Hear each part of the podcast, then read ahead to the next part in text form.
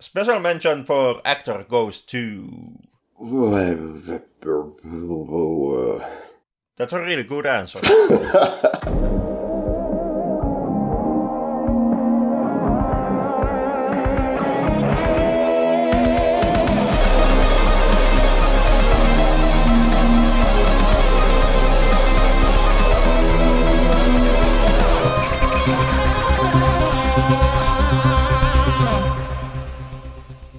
to the Flick Lab.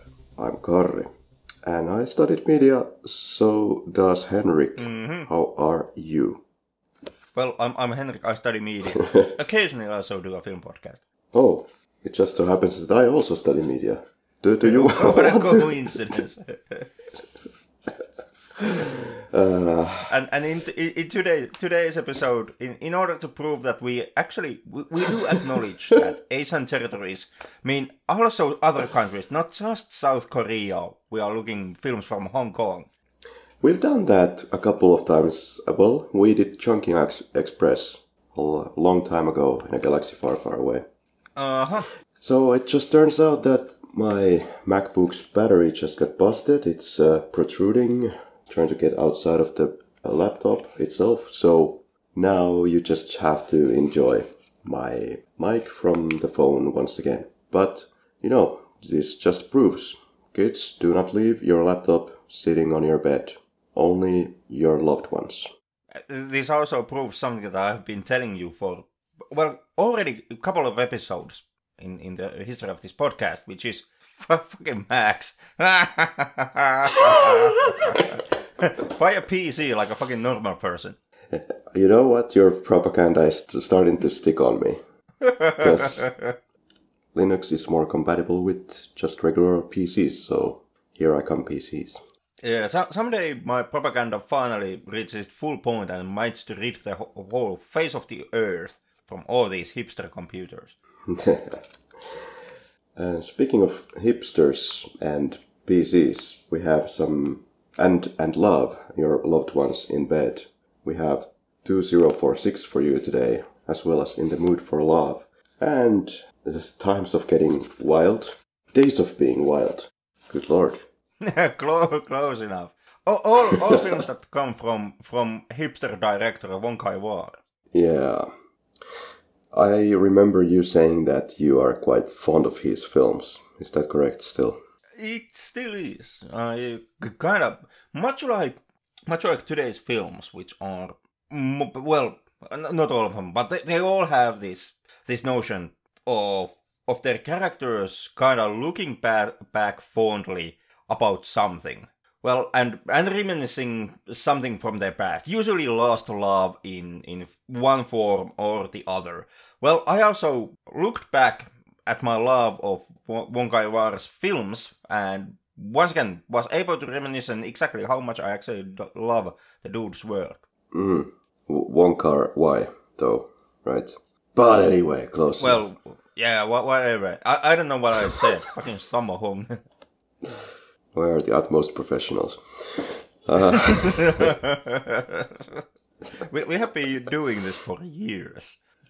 But we were just discussing with Henrik before we started recording that these films are of the sort that getting into specifics about the films and their events might not be very fruitful, as we noticed that we don't have a hell of a lot to, to say about the story really itself, I believe, but more about the kind of separate contents of these films, let's say. So, yeah, there is a lot of emotions going on in these films. The sense of loss, the, the love, and getting separated, And that, even getting back together again after all those years, and and the the passage of time, like somebody so adequately put it, passage of time, and there's a lot of that passage of time where the camera is just you know panning from A to B, and we're getting these emotions from the characters' eyes, and at some points I kind of like that. At some points I'm half asleep.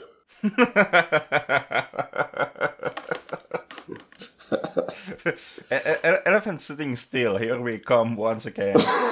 but yeah, you're you're quite right in in your estimate of of the films and well, Kar-wai himself, something that is typical of of his m- movies, and this was something that already played a part in our Chunking Express episode, is the fact that while these movies are not void of plot, there is a is a story in all of these films, and well, at least two of them, in the mood mood for love and 2046 are a continuation pieces. 20, 2046 is a sequel to In the Mood for Love.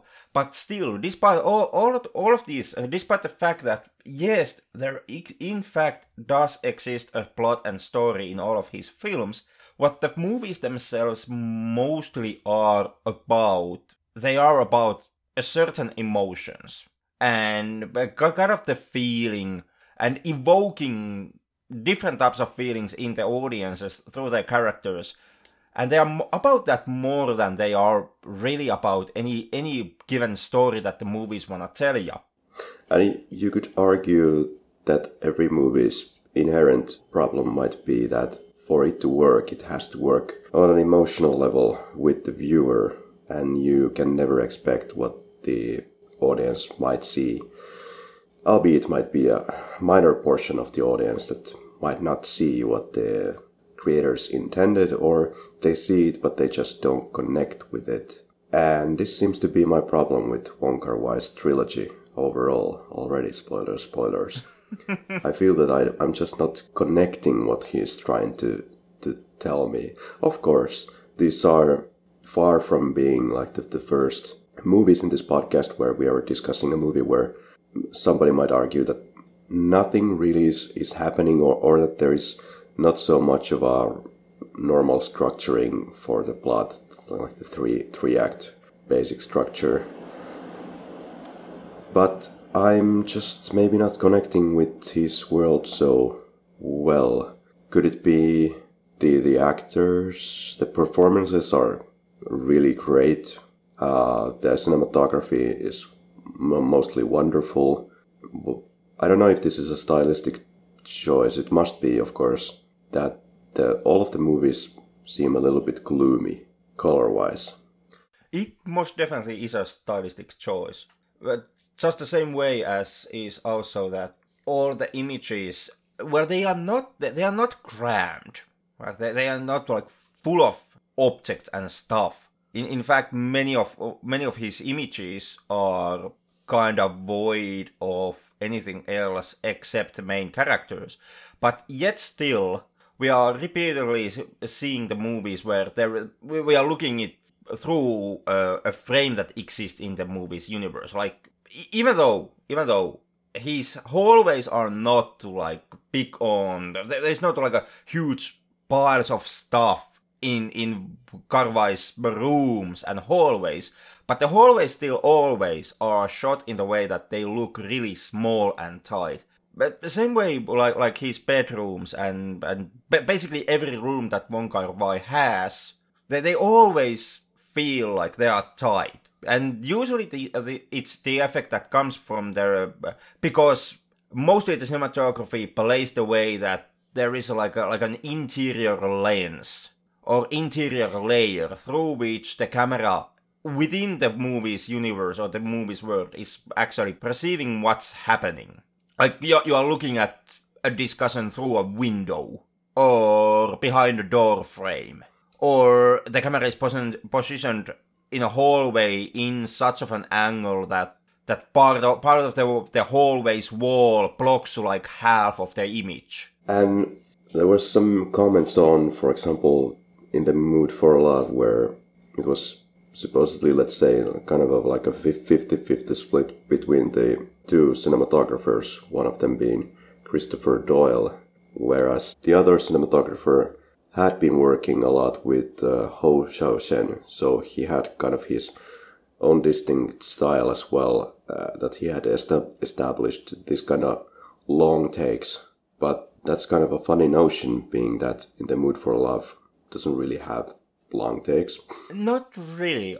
Wong altogether, not really. Like if you take uh, Wong and you take something like like Scorsese, well, and you can easily see that Scorsese is like the guy who uses long takes and one shots, and Kar-wai more typically uses shorter takes, more traditional like cut here, cut here structuring in his films. Yeah, if you want to see a bunch of long takes, you can go listen to our episode about Hou Xiaoxian just a couple of episodes ago with Mint Volcano. But yeah, so it's kind of a meandering mood that is in the centerpiece of all of these these films, going through the emotions, and in none of these films you really get to anywhere. It's just a bunch of emotions, and by the end, you do not get the girl, you do not really get that satisfaction, you don't get the happy ending. It's really like a sad ending for all of all of these three films.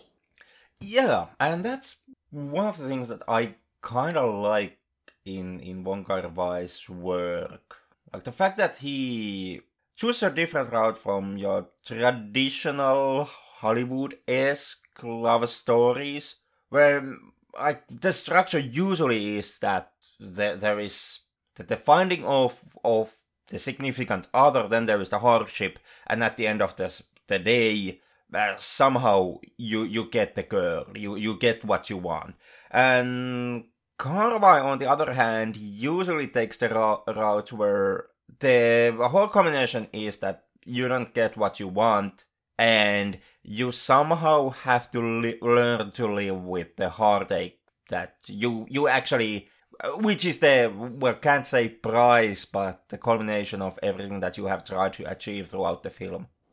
Yeah.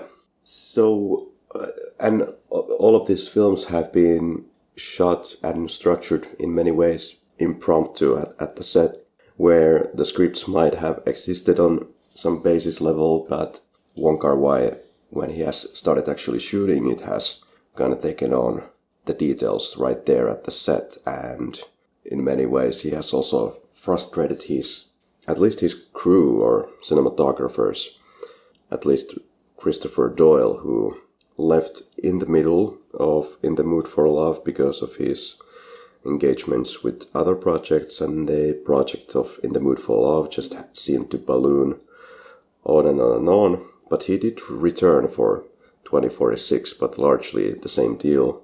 Christopher Doyle was replaced by uh, a plethora of other DPs.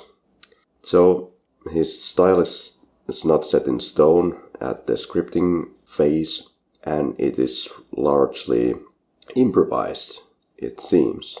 Even if you look at look at the shots that he has put together, it seems that there's not per se a, a fluid continuity from one image to the next necessarily, but but with that also he has kind of created his own style, I guess, and he's using a lot of tricks to also to make it seem like his own. Like the, there's this kind of uh, time lapse effects. There's there's crossfades and and approaches that many directors wouldn't necessarily even look into as they might feel that it's not part of the course that you do in Hollywood and or it would make the film look cheap but Wong Kar Wai is not afraid of using these techniques.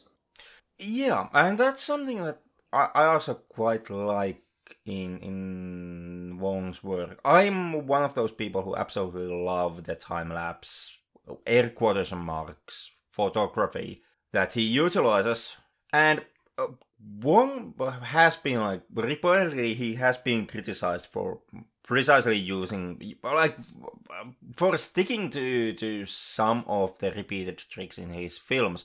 The air like, like time lapse photography perhaps being the biggest or, or the clearest example of what the people have had an umbrage with before. Famously, Wong Kar was was considered that he was stagnating in his style.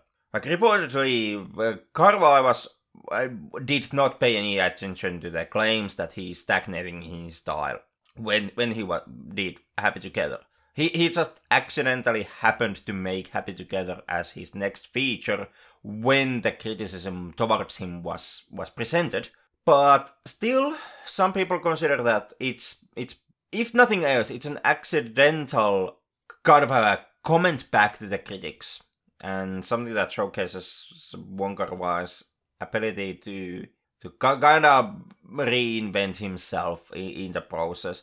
I don't know exactly how like how, how strong that that reinvention is in in Happy Together. I kind of get the feeling that at times people are giving it more kind of more pedestal and yeah, they are making it more mythical than it really is.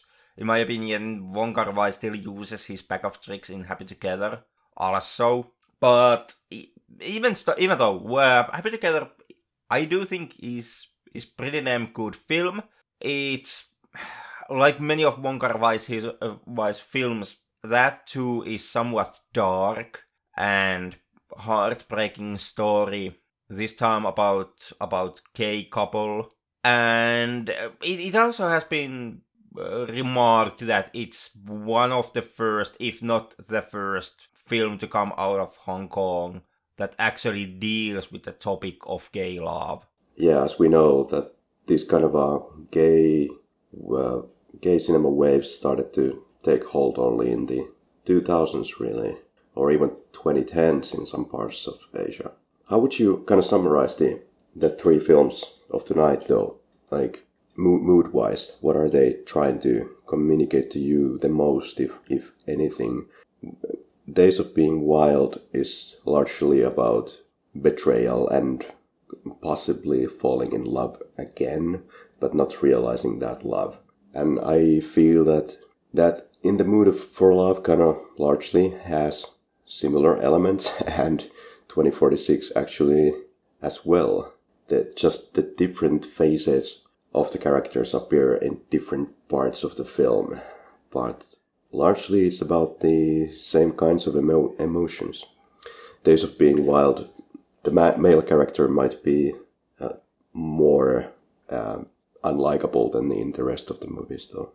Um, in in my view, Days of Being Wild is perhaps the the easiest and the largest of, of the films in in the trilogy. It's the one that perhaps most has has this tone of uh, not completely losing what you want. And when, when it comes to like all all all, all three films deal with the the idea of toxicity that stems from some aspect of love, usually from love that is not being gained. In Days of Being Wild, this is most seen in the, the film's lead character, Yuddy, who is, is an adopted son of an ex-prostitute. Has, has this idea of, of a motherly love that we, we don't know if he has gotten that from from his you know new new mother but but Yuddy himself wants to to daydream in this idea of finding her biological mother and receiving some type of love there and Yuddy is like hands down obviously a toxic person a toxic lover in in the film but outside of that I, w- I would say that it's the most optimistic and most hopeful film in in the trilogy. In the mood for love, the, it uh, is uh, that on the other hand is a movie that deals with a perversion of a fantasy. The in in the cornerstone of of the of the film story, it, it revolves around a man and woman, both some people whose significant others cheat on them. They in fact actually cheat on them with each other, like the the woman's husband cheats with the main character's just wife, and the whole idea, like the, the whole companionship that these two betrayed characters then form, it's based on the idea that they want to understand exactly how the be- betrayal was born and how it was committed. More specifically, why it was being committed. Why were they cheated on? And they start to they kind of start this LARP where they act out different scenes from what they envision that must have happened in this cheating relationship and they constantly like they they they tangle on the idea that they don't take it far enough that they are not like their spouses they don't really cheat they, it's just a just a larp to help them understand the situation better. And as it indeed then turns out in the film, uh, this fantasy that you can have this carefree, we, we just a LARP, a cheating, a cheating couple thing, it obviously does not work. Feelings start to form. In the end, they actually realize that what they are, they exactly are their significant others. They, they are that second cheating couple. And on top of that, in the end, they are too cowardly to actually finalize the, the thing that they have. Meaning that at the end of the film, they both are left alone and heartbroken. And 2046, on the other hand, it deals with the ramifications of that failed perverse fantasy. Where now we, where we once again return with the with our main character for the previous movie, Mr. Chow, who now after having experienced a the betrayal by in, in the hands of, of his wife, but also by being too afraid to chase Mrs. Su and losing that love also. As a result, Mr. Chow now has well transformed into extremely toxic lover. Someone who kinda takes pride and joy in in the act of toying with women's hearts and kinda like serially betraying them, promising he doesn't outright promise them love. That's where that where he lo- draws the line, but emotionally wise, he is willing to reel them in, uh, really like extremely uh, long way, almost to the threshold of of promising to say, uh, unspokenly promising to say to them that he loves them, and then immediately leaving, kicking them out of the door and leaving them out hanging. And 2046 very much is a, is a story about how can Mr. Chow still, or even can he, kind of rebuild himself and rebuild his heart after what happened in the mood for love. And the consequences, or, or the resolution that we reach at the end of the trilogy is, well, not quite. He ends up becoming perhaps a bit better person, somebody who can look back at his previous antics with women and can acknowledge that he wasn't exactly being fair and can be somewhat apologetical about how he has behaved, a character who still can't commit his heart to anyone else and whose happy ending, air quotation marks, relies in the realization that that's what he is, and in the act that he can accept himself as someone who never can commit and therefore is doomed to be alone forever. I see a kind of a loop going on in these stories. First of all, in the first movie, Days of Being Wild, we have a woman who is uh, very much in love with this man who doesn't really return that love it becomes kind of an obsession game in that direction. And then in the second part, let's say in the mood for love, the man is completely head over heels.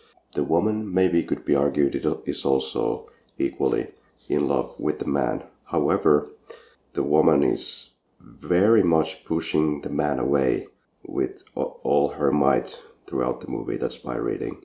And doesn't give in at all, whereas the man would be ready to, to go on forward with this. And in third part, it's again flipped. Now the man is kind of hardish to reach, and the woman is the first to pronounce her feelings towards towards the man, and is being extremely coldly, as you said, kind of pushed aside. But they meet again, and but the, what what they had is it's just not coming back.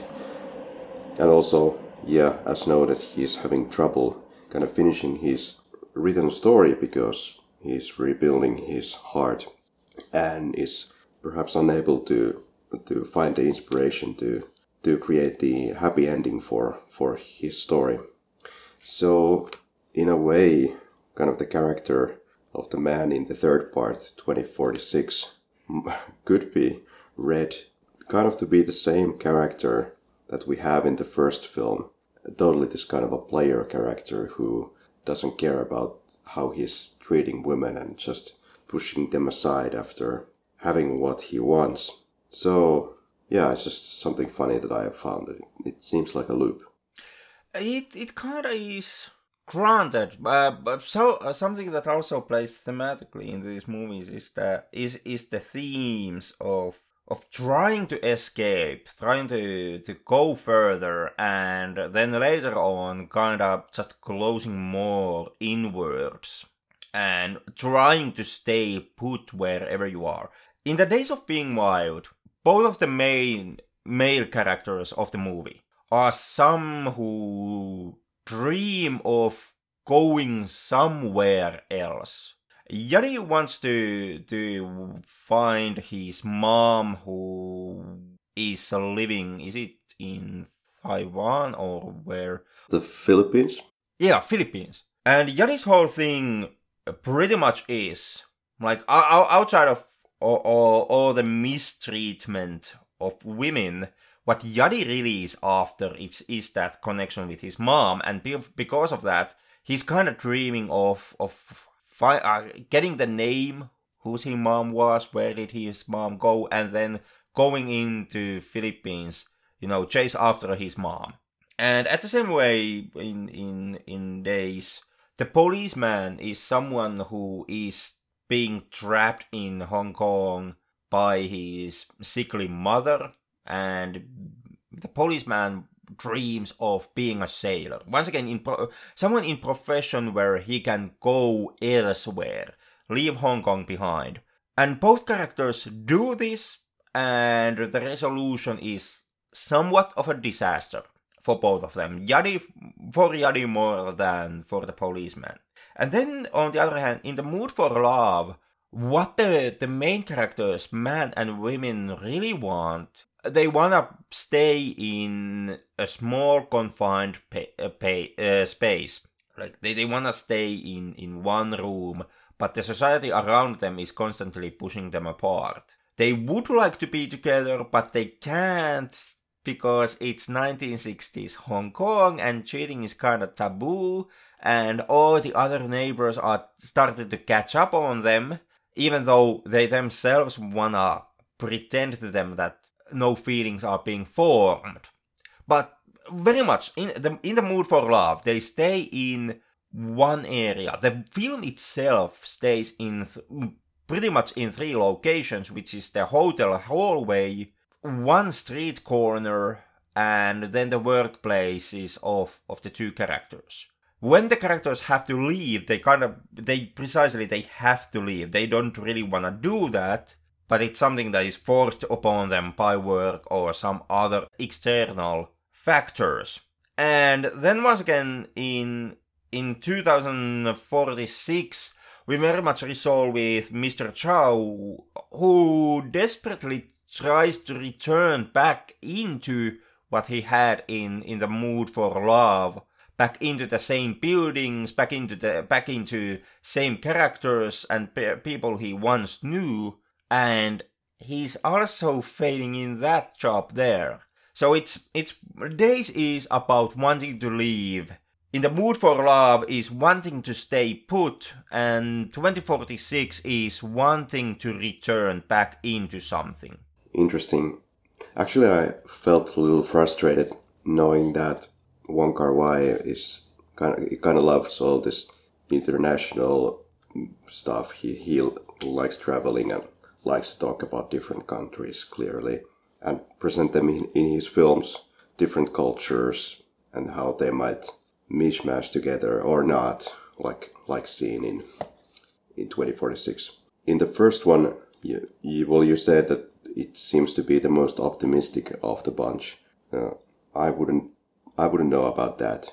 You know, there's a guy who goes to look for his family, his parents, far away in the Philippines, in the times when you don't have cell phones, completely disconnected, it seems, from the world. Uh, and then there's this shooting in the train, he loses his life and doesn't find his family and dies in the in the in the city of, of in the Philippines. I don't know if I can recommend that, but that's what happens happens to the guy.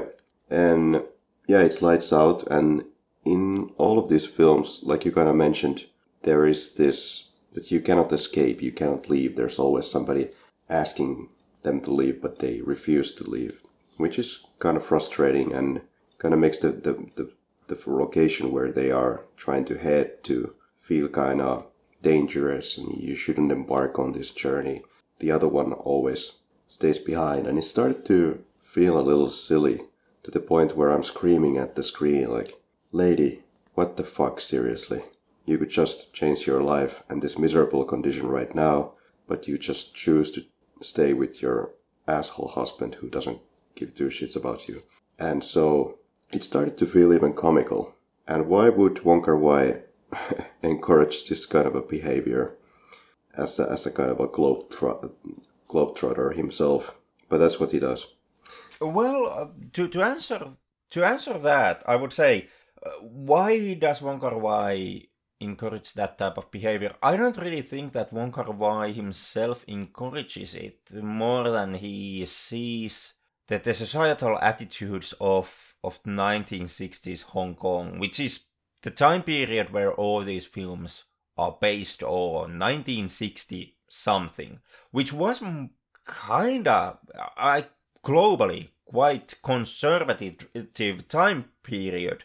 And in most cases in, in these films, the the the troubles that these people face or, or the, the, the end game trouble, the one obstacle that they can't get over with, well they, they stem from two places. The first one is, is a broken heart or some type of a failed love. And the second one is the society that surrounds them, but more specifically 1960s Hong Kong, which repeatedly somehow kind of becomes an obstacle. In in the mood for love, it's the society by proxy of the neighbors that prevents the Mrs. Su and Mr. Chow be, to be, being together. Because the neighbors are shaming Su and stating that, you know, couples should should stay together and and scares away the possibility of romance between her and, and Mr. Chow.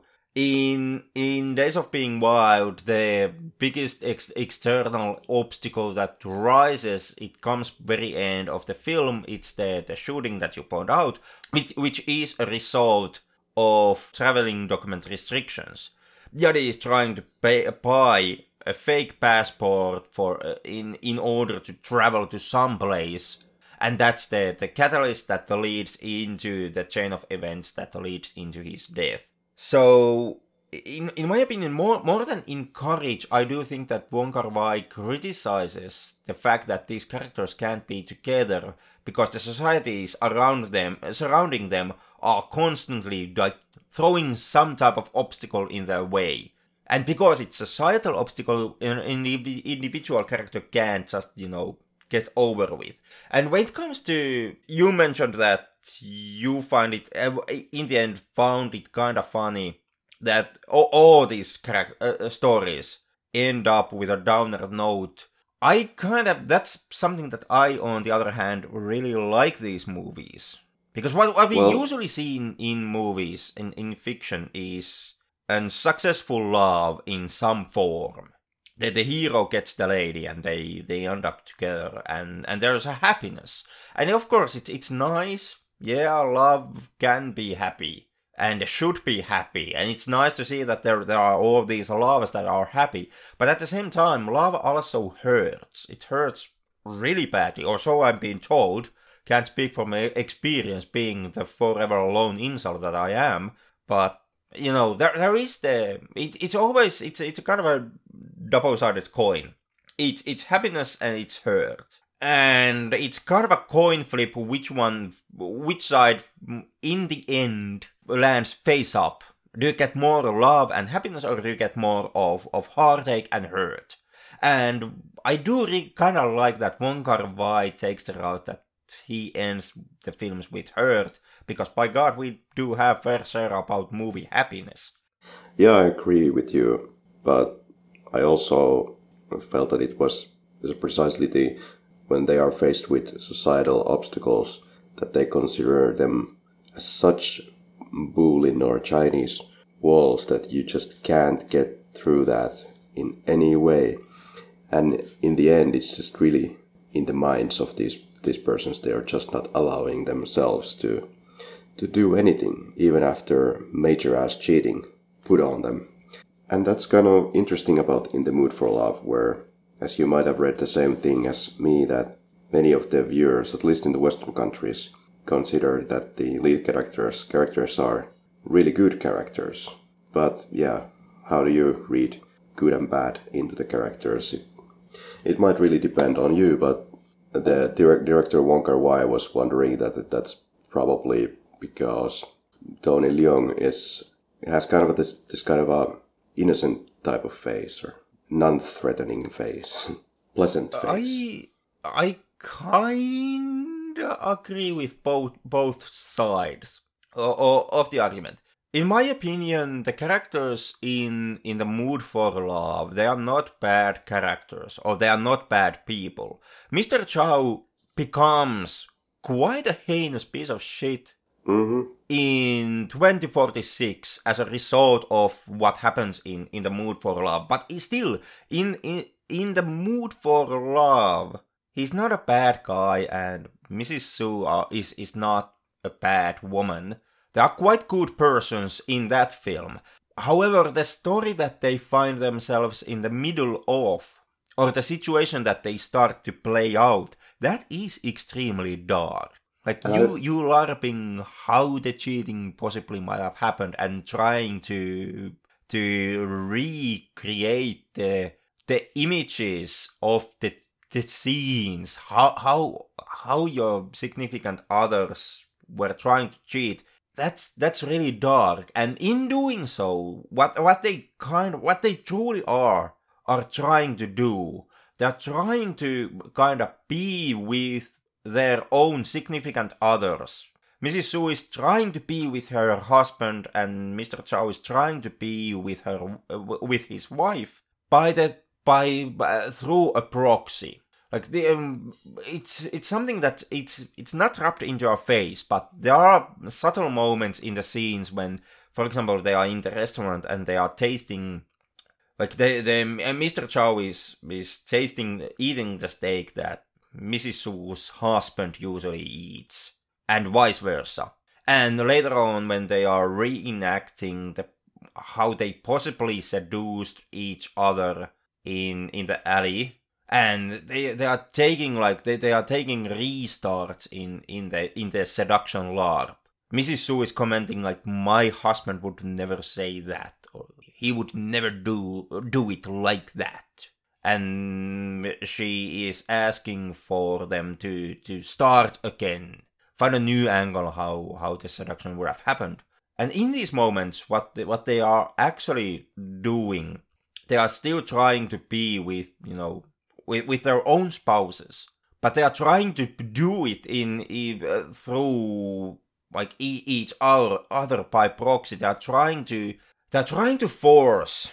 For example, Mr. Chow is trying to force upon Mrs. Chow her he, his wife's behavior so that Miss, Mrs. Chow would act like his wife or how he would how he imagines his wife would have acted when when she was seducing Mrs. Chow's husband, and that is still that is an that is a lonely act of of trying to have another person play pretend to you, pretending to be the one person that you kind of would still wanna be with. Well, if so, them them being kind of a proxies to each other, maybe that could explain why the love didn't really last, at least for the lady.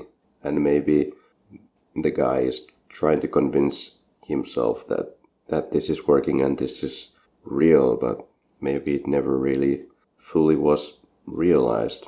And in that sense, the societal obstacle is understandable.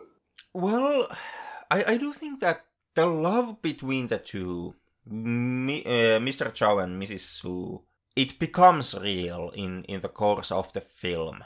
They just want, desperately wanna pretend that it, it won't or it doesn't. And uh, by the time when they finally realize what has happened, that they have fallen for each other, and therefore they are exactly like, you know, their their spouses, the original cheating couple. By by that time, well, a they are too weak to really fight against the society around them. They are too scared to do it. They more just confirm into what society expects from them. And at the very final moments, when they once again they try to connect, like Mr. Chow tries to re uh, find Mrs. Su again and almost does this, almost nearly comes to her door. But at that, at that point, it's just a cool, cool t- twist of fate. The new landlord just tells him that in that apartment there lives a single mom with his with with her kid, and like as as it turns out, that single mom with a kid that's that is now single mm. Mrs. Su. So the opportunity was there, but you know it was just bad case of bad luck. It was just that one door that Mr. Chow just just decided that he that must not be Mrs.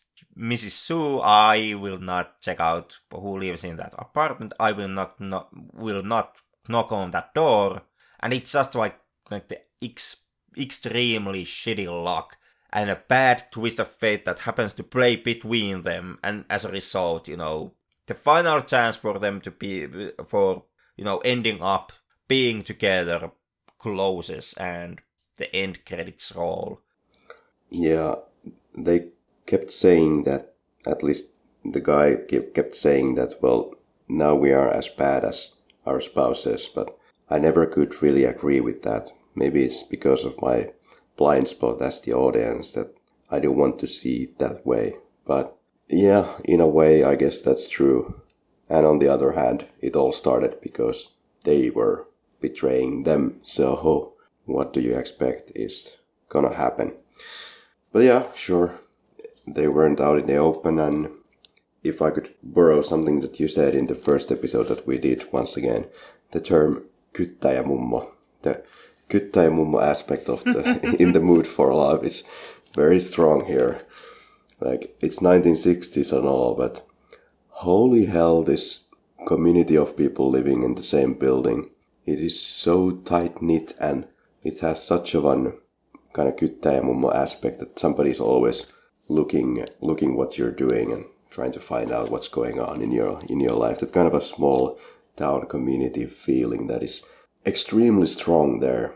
Something that is extremely strong as well is the the complete inability to deliver anything to the right door in that building. I don't know how. Don't they have any names on their doors? Even even the moving companies like, where the fuck is this going? yeah, but yeah, you're right. It's that, that like the the kyttäjämummo aspect of of the community within the the house or the hotel where wise whatever it is where they are living in. It's kind of like it is extreme. Luxurious condo. Luxurious condo. Um, it it, it that truly that is like extreme. I like as a person who obviously haven't lived in 1960s Hong Kong, I don't know exactly how accurate that is, but seeing how often Wong Kar Wai returns back into 1960s, the time period obviously is special for him, and I would gather that he would know how the society in Hong Kong was during 1960s. So perhaps, you know, 1960s Hong Kong really was full of full of kyttäjämummos who who formed communities that acted almost like prisons, to a point where uh, simply the act that Mrs. Su chooses to, to go out and buy her noodles from some noodle stand repeatedly mm. actually becomes a problem for them.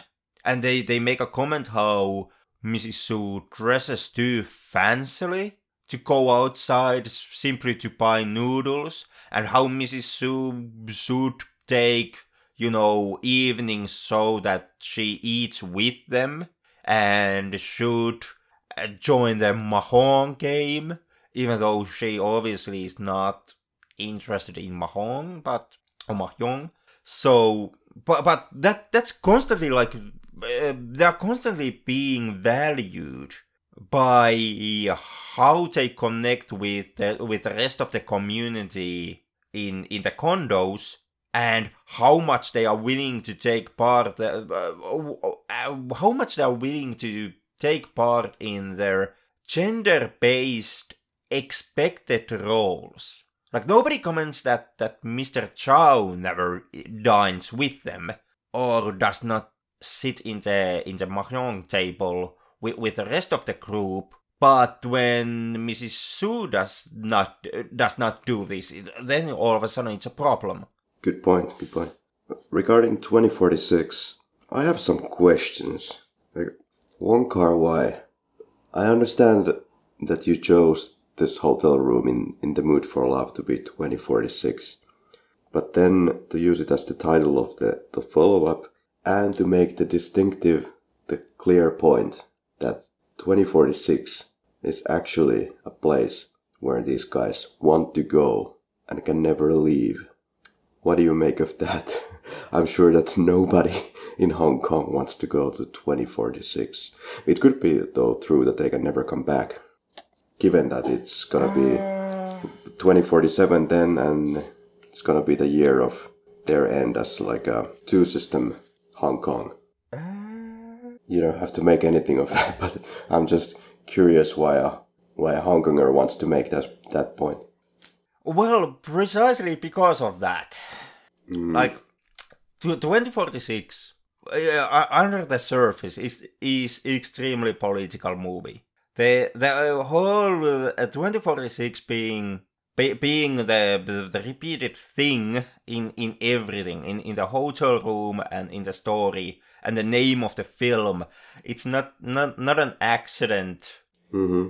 and the reasons precisely like you point out behind why 2046 is such a big, deal here it it is because that's like that that's the fated year when uh, Hong Kong was is supposed to be like transferred back to back to China, and kind of the point that that why I or the, this is my reading, and I'm kind of uh, quite trustful in in my take is that it's like like the point of 2046 is is to look back upon something that you lost and wishing that you would be able to to find it again to achieve it again. And my understanding of of Hong Kong as a nation is that it's not like looking too hopefully or or it's not too anxious you know, anxiously waiting for, for the 50 year time, time, like the, the 50 year deal, after which it w- will be handed back to China, like prominently. And, uh, well, I, I don't know what to say. This two, two country solution will end. Two, two country rule w- would end in Hong Kong. So my take is that in 2046 they are already Wong Kar Wai is making the point that Hong Kong wouldn't want to find itself being completely handed over to China. So now in, in the movie 2046 where everybody is looking back at at a time period that they have lost and, and hoping that they could return back into that moment Wong Kar Wai is also, as a director, is stating that Hong Kong will be looking back at the, you know, the time when, when, when it wasn't fully under Chinese reign, and like, like when, when the handover will happen in, in 2046. After that, Hong Kong and Hong Kong, uh, Hong Kong years will be kind of a reminiscing fondly and hoping that they could return back into what they had previously with this this two two country deal, two country sovereign rule. Yeah, that's very good reading as well. Why why is it so hard to love? God damn, people are complicated in these films.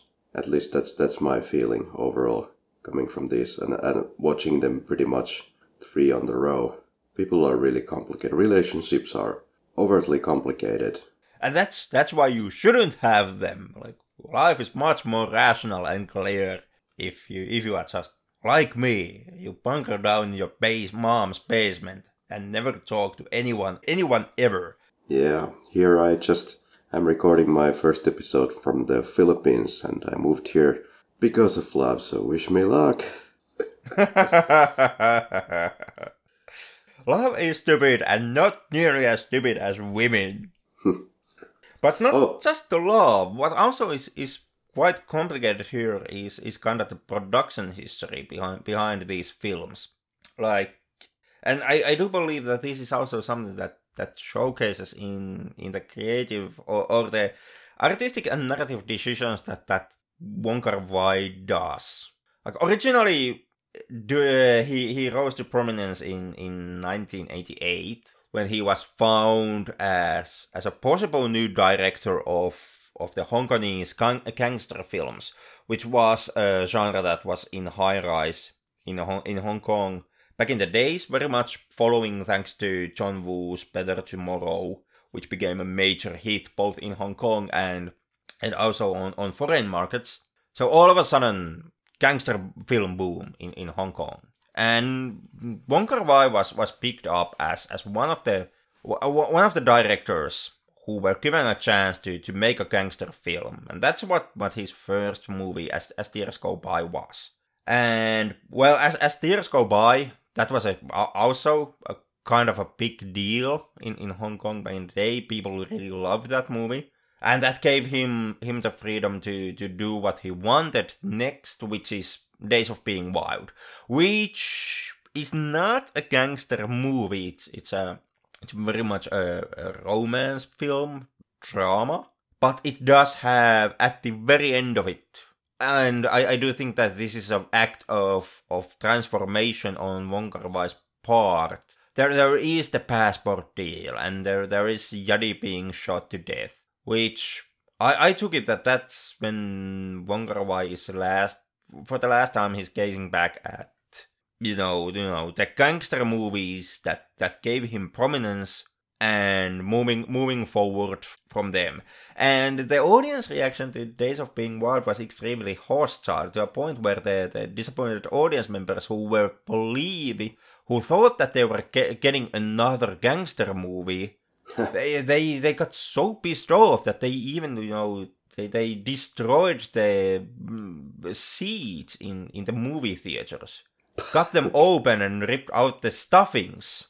So they became the gangsters. They became the gangsters in the audience. Yeah, but precisely like all, all the knife violence that was restricted from the or, or, from them by the movie itself. Then they decided to to perpetrate it personally. And but but what what saved Wong Kar Wai there was that even though the audience reaction was extremely hostile, the critical reaction to Days was really positive. Once again, it was a movie that was picked up out, outside of Hong Kong and it also inside of Hong Kong. It was somewhat of a critical darling. And it's that critical reaction, uh, the critical cre- credibility that Wong Kar Wai achieved that eventually gave him the, the, the possibility and, and the freedom to go his own direction. From that point onwards, Wong Kar is uh, not so much anymore working with production houses and producers. He's more and more paying the movies out of his own pocket, which yeah me- means that uh, like he's he's taking more of a financial risk, but as as a as a trade-off, he now is getting more and more artistic freedom to a point where in, in movies like 2046 he has almost complete control of the production and he can create the films like he wants to.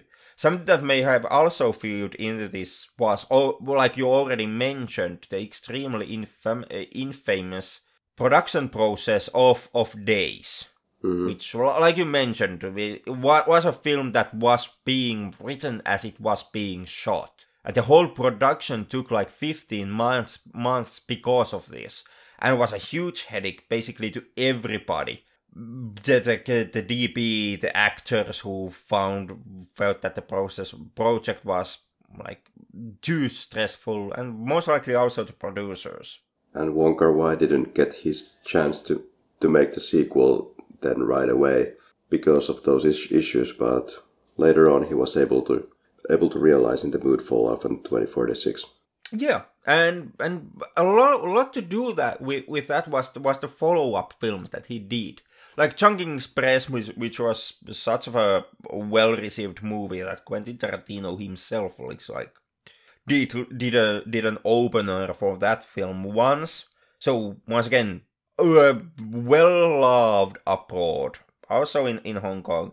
Then there was the Ashes of Time, which was a was a wuxia kung fu film is, is seen as a as a proto version for the more artistic martial arts movies and more philosophical more, more philosophical martial arts movies like for example crouching tiger, uh, tiger hidden dragon which is a Ang Lee's masterpiece and many have said that that film would never had happened hadn't Wong Kar Wai kind of paved the way with Ashes of Time and that was followed by by Fallen Angels, once again an extremely loved movie, and Happy Together, which was a prominent like gay film starter in in Hong Kong. And from Happy Together, we finally get to in, in the mood for love, which is Wong Kar Wai finally making a sequel to Days.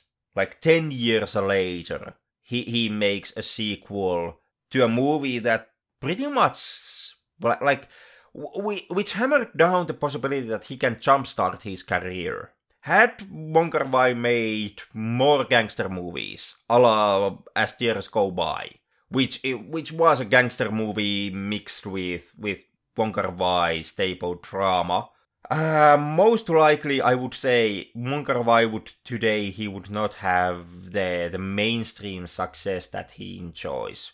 So I would say that that Days of Being Wild is the film that truly made Wong career. And now in in the mood for love, he's kind of looking back and and not paying a tribute, but kind of returning like his characters who keep returning back into something that they once had and want to kind of relive that moment. Wong Kar Wai himself returns back into the world of days being wild, days of being wild, and actually succeeds in in achieving that moment in time the second time and then there is the is is 2046 which is a not direct but still a sequel to in the mood for love and a movie that that much like its character mr chow now Wong Kar Wai can also once again re, re, uh, gotta have a, a somber reminiscence of of in the mood for love and and Days of Being Wild. So I, I do kind of think that Wong Kar Wai as a director has the same drive as his car- uh, characters in their respected movies. The difference is that where nothing works for his characters, Wong Wai actually succeeds in in this looking back and reliving a moment from his past.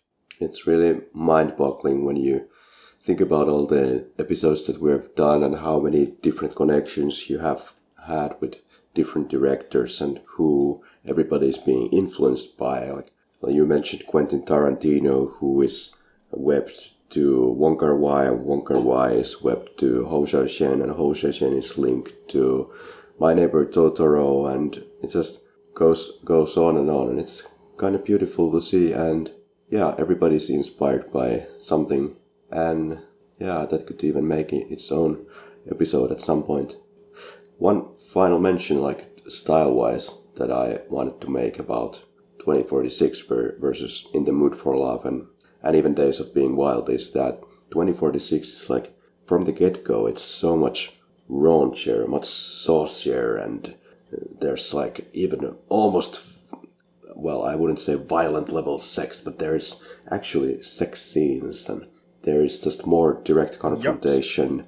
It's just everything is much stronger and raw and direct, which was interesting because in the mood for love was more I don't know the they were more polite with each other. I, I got got that impression. I don't speak Chinese, but anyway, and yeah, it just felt like more traditionally uh, built or kind of reflecting the uh, the way that you might interact with people during those times, especially when you don't still know them very well. Whereas, yeah, it complete change of gears in 2046.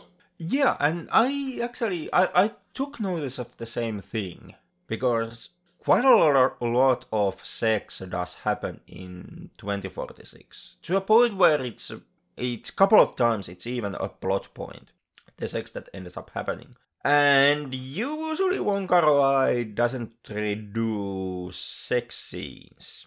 Mm. I was kind of curious also that like why in 2046 why why is that movie? Like you said said it why is it more raunchier and i don't know if if that's a like once again a transitioning thing from Wong Kar Wai i don't remember if there was sex scenes in in happy together and if there was i don't remember what type of like how how raunchy sex scenes you had but 2040 uh, happy together was a movie that that Wong Kar Wai couldn't make in Hong Kong. He made it in in Argentina. And once again, and then after 2046, his second movie, once again, is a film that is not made in Hong Kong. It's My Blueberry Nights, which was his his first film, and to this date, also the last and only film done in America. So once again, I, I can be completely out of my ass here, but I'm not certain if if the raunchy nature of 2046 is some type of a subconscious transitioning from Wong Kar Wai as he kind of prepares himself for his American debut because sex scenes are something that are not strangers for American cinema, unlike for for Wong Kar Wai's Hong Kongian era. Mm. But so yeah, dear audiences, that was like three films from Wong Kar Wai. It it was three movies. It was a lot of heartbreak. It was a, a civilized difference in opinion between you know me between me and Karri. So with that out of the way, how do you feel, man? Are you ready for the quickies? Shoot. Okay, well, I will most definitely. Just questions, not bullets. this is not America after all. Special mention for actor goes to. That's a really good answer. Zhang Ziyi. I kind of liked her performance. It was all over the spectrum. Sometimes even actually crying that I couldn't kind of fathom why to cry at these particular moments. But I think she did a lot of she did a lot of carrying of some scenes in a way that you really connected and liked the character and there was kind of a, a spirit to the lady which was something unexpected and different to the other movies so i kind of like that direct confrontation and, and language yeah i on my end uh, i'm gonna be more predictable and more lame. But I'm gonna go with Tony Leung, who plays Mr. Chow. Yeah. In well, well, well, basically all all three films. Yeah, yeah, yeah. He uh, famously is this kind of an actor who is able to do a lot with with just his facial expressions, which might be quite a lot actually in the Hong Kongese Chinese circles because, well, I would say that well, it kind of comes with the culture as well that you might not be able to read so much from the faces. But in his case, yeah, and a very likable person to watch always on screen. That he is.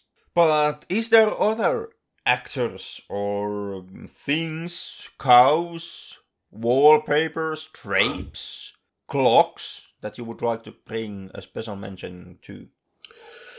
Uh, uh, I think the Noodles had a great performance. I'm gonna I'm gonna mine to to clocks.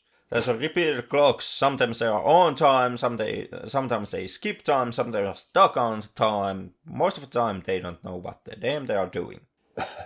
but now, now that we have have discussed about a lot about how, how we felt about about these three films, is there something that really resonated with you, or some, or vice versa, something that most definitely did not resonate with you?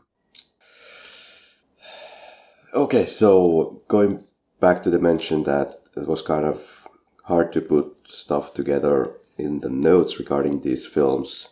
I don't know, just these films have such of a meandering quality that it's yeah, it's a, because of the lack of the typical structure to the films that it's kind of hard to put your finger on particular place, I guess.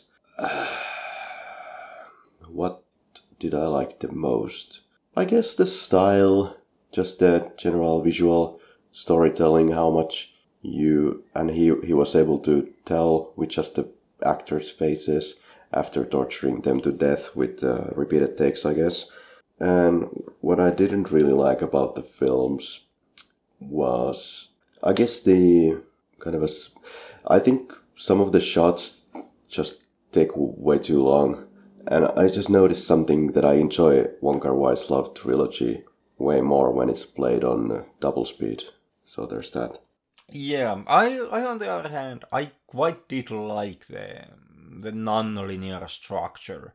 Uh it's it's once again I I I understand that it's not everybody's cup of tea, and it's a thing that is very much a hit and miss, film by film basis. Like sometimes it it really works, and sometimes you absolutely just hate hate it. But uh, for whatever the reason, I did I I do like when Wong Kar Wai does the non-linear. Can't quite uh, add, like precisely accurately pinpoint out why. For me, Wong Kar Wai works better than than some other directors who try to do the same stunt. Yeah. But there there is something in in Kar Wai's approach. Perhaps it's it's the fact that for me, 2046 original was the first Wong Kar Wai film. That film's narrative is is like but basically the the the, the disorganization of the structure is perhaps the strongest in all eh, of all of his filmography so to me i i kind of connect that with with Kar Wai and 2046 for me what save saved the the structure for me was the the kind of the book and story that the fictional story of 2046 that that mr chow is writing so mm. perhaps that's like the magic ingredient.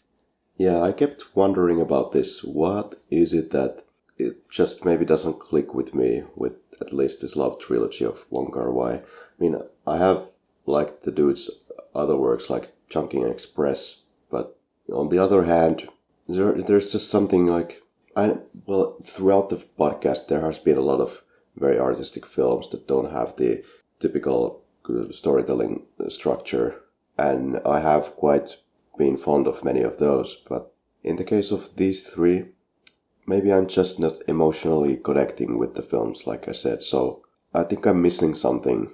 Some, some kind of a heart is not connecting with me with these films, even though I think I just intellectually understand perfectly what he's doing, what he's trying to do, well, what he wants to say, but I'm just not connecting fully with that and I don't know why. yeah, and so, sometimes, sometimes you know, sometimes that just does happen, and there is never like there is no clear uh, explanation, like why you just kind of don't feel the movie in a certain way.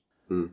But that's kind of the tricky question thing with art always. At the end of the day, it always comes down to the individual who experiences the art piece. Yeah. Un- unless, of course, it's Michael Bay's Transformers, Transformers films, Oof. which are like like hands down 100% masterpieces, and absolutely everybody loves them. Well, I can say I definitely had some fond memories watching that in the theater. it made an impression on me.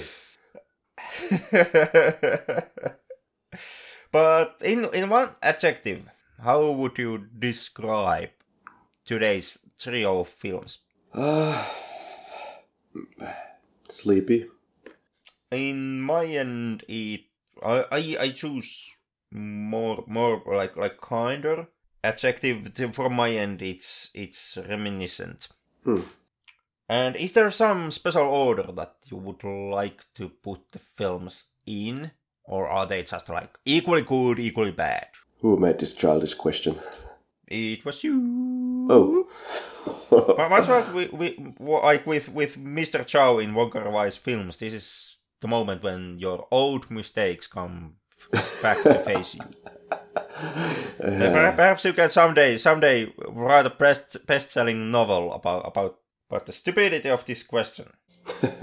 well, regarding writing novels, I guess I most enjoyed 2046 It was kind of a nice amalgamation of everything that we kind of had in the previous films and uh, more of this kind of a direct, maybe even faster storytelling, maybe even more visual fiesta than in the two previous ones, and kind of interesting mishmash with the whole storytelling and, and the and the CGI and the the Japanese boyfriend put into into the entire story and androids having sex with Japanese guys and what have you. Yeah, that was the most fun I had, and let's put as the second maybe um, um, in, in the mood for love, and the third would be the Days of Being Wild, which maybe it was kind of a proto movie, and then the next one's kind of improved on it. Yeah, that's my order as as well. Pretty much pretty much for for the exact same reasons. For me, like I, like I already mentioned, 2046 is for me is the first Wong Kar Wai film I saw, and everybody kind of makes a point about that being a sequel for In the Mood for Love and uh, Days of Being Wild, but I I still think that 2046 is kind of loose sequel e- even if you haven't seen the previous movies, you don't ha- really have a trouble understanding and following 2046. At least not more than you would have like like otherwise also. Yeah, that's true. But if you have seen the previous installments, then you will get more out of 2046, and you will have this notice these callbacks, callback moments, and go like, aha, good one, good one. Cycle is repeating. Ah, that too. Yeah. Agreed. So, Karri, complete the sentence. You really know you are watching Wong Kar Wai's Love Trilogy when? When you first experience the days of being an asshole, then you're in the mood for cheating, and then you discover 2046, a new modern android sex position. you really know you're watching Wong Kar Wai's Love Trilogy when you are being just a like complete jerk in every relationship, but gosh darn, women just can't fall head over heels all over you because women always constantly just love the jerks, and especially because Hong Kong and 1960s. Amen. but to get to the real meat and potatoes of tonight, we eat rice here which which which today today is, is rice and noodles. Would you recommend today's trilogy to our listeners? Uh, I I wouldn't. Who am I to say that you shouldn't watch this? I mean, but because my experience is what is what it is, I had this kind of a more lukewarm side of feeling throughout these movies. Just th- there was something like the, the kind of I understand what they're doing once again, but I just don't feel it. I guess strongly enough. I didn't get these amazing experiences that many of these, so they call them professional critics, say that they experienced when they when they were watching these these films. That never before has the the whole color cascade of emotions been projected on screen as well as in the mood for love and uh, yeah okay i don't feel the same way. So days of being wild was on the bottom of my list which i wouldn't really go out of my way to recommend because there's so many other movies also that i could recommend in the mood for love. Also no but i would perhaps even be kind to recommend 2046 but actually, I don't, because if you haven't seen In the Mood for Love at least, then you won't enjoy it as much. So it's a no, no, no from me. Okay, fair enough. You mentioned the uh, the professional critic sentimentality that there's that they they have felt this experience that never before has has the feelings been put into into such a cascade of colors before in in cinema and I actually had that same bloody experience when when I saw 2046 for the first time as a matinee screening. Hmm. So I kind of like like is is there hype behind behind the, the professional critics and their approach on on Wong Kar Wai? Uh, most definitely, yeah. He's somewhat of a of a Hong Kong director darling, critical darling, and that most definitely, I I I I am like like certain that that does play a role in how critics approach his films. Then again, again, that that status as a critical darling did not save my Blueberry Nights at at all. Boy, did that get a vicious treatment the critics, ending up in the land valley of okay movies. And I, I have to agree once again with critics. My Blueberry Nights most definitely not the strongest outing from Wong Kar Wai. But I like, like very strongly for a mile. I actually do side with critics over Wong Kar Wai's films, and I do side with critics when it comes to the the love trilogy of his. From my end, uh, just like it, it was with with Chungking Express, I do recommend Wong Kar Wai I do recommend this trilogy. I do recommend this trilogy more than I perhaps would recommend Chungking Express. I do think okay. that as individual films, these are, well, air quotation marks better. And I do think that in the mood for love, and especially 2046, which, like with you, also is my is my favorite of the trilogy. I do think that 2046 perhaps is the best film I've seen from Kar Wai. And I absolutely do love that movie. Hands down, like, biggest recommendation from me to 2046. And I do recommend also In the Mood for Love and Days of Being Wild. Yeah, okay, well, yeah, it's just funny. We both like 2046 most of, of the bunch, it seems, and uh, many critic critics weren't in agreement that many said that 2046 is kind of more like luster than in the mood for love for whatever reason. But hey, you know, you get only the right opinions, opinions here, so consider yourself corrected. yeah, I, I can partly understand, uh, or I can I can pol- think that I pol- or I believe I can partly understand where that sentimentality mentality comes with critics because 2046 is the one that most uses things like CGI and even more dramatic mu- music.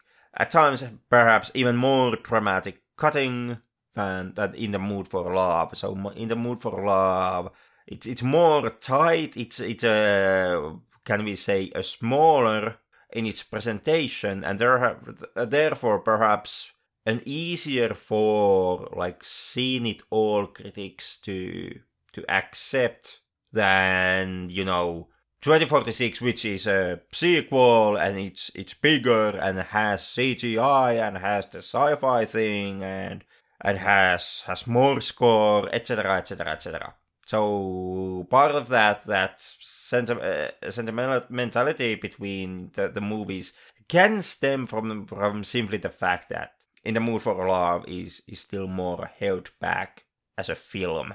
All right. But that being out of the way, dear listeners, would you perhaps recommend Wong Kar Wai's Love Trilogy to your, to your friends and, and loved ones? And if, if you happen to be from, from Hong Kong, would you recommend us to fact check exactly how the rain in Hong Kong is currently being divided between nations and what happens in 2046? And would you recommend Chinese rule above everything else? Most likely not. Checking out the, the news coverage and good for you for that. Yeah. Fuck the communist rule, etc.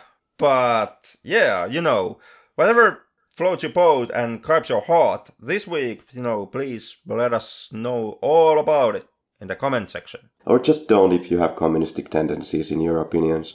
I've already seen that from if, if, some unfortunate brainwashed Chinese people. So if you're one of those, please don't contact us. If you if you have brainwashed Chinese communistic tendencies, in that case, please please don't. If you just have communistic tendencies, you know, but from from my end, you know, be free, you know, by all means. Fuck capitalism, etc., etc., etc. Just as much as it annoys you, Karri. Vasemmistoliitto. Yeah, yeah. Go, go. Markkinatalous alas. So, Henrik, what is our next departure? I would hazard a guess that it's Russian pop music. This Ooh. not being a film podcast.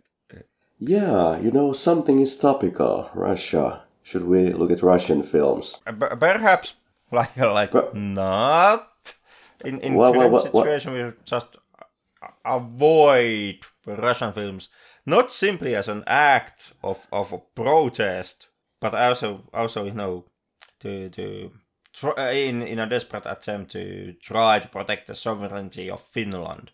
Neighbors being what they are currently. Um, maybe this would help if the Flick Lab would look at what was the Vladimir Putin's favorite Russian film. We could take a look at that. how he got inspired. we, we can we can try to do a do a Vladimir Putin top five filmography special episode, and and then What? then send him the link. fin- Finland is not a NATO membership country yet. Any other good ideas? Sergei Lavrov's top five. I, ha- I have a I have a documentary about bears with uh, Spanish commentary. I, I can I can make you a documentary of of me clopping down few bottles of Karahu. Well, it's been super artistic. Like recently, I'm still recovering from Laszlo Krasznahorkai. So, what about that RoboCop? Yeah, fine. Let's do RoboCop. Well, So in, in in next episode, it's going to be RoboCop in some form. Oh. We don't yet- know how and why, I have no idea. but yeah. But you know, RoboCop something. Children of the Corn. Let's let's all look up for that one. One, two, three, four. Goddamn fucking remake. Let's let's see how how RoboCop turns out. But next week, something something RoboCop. Something. Maybe RoboCop and his friends. Might be RoboCop the animated series. Most likely not, because that was pretty atrocious at times. But yeah, until next week. Sarah Connor's Chronicles. Next week. Okay, RoboCop. See you. Until then.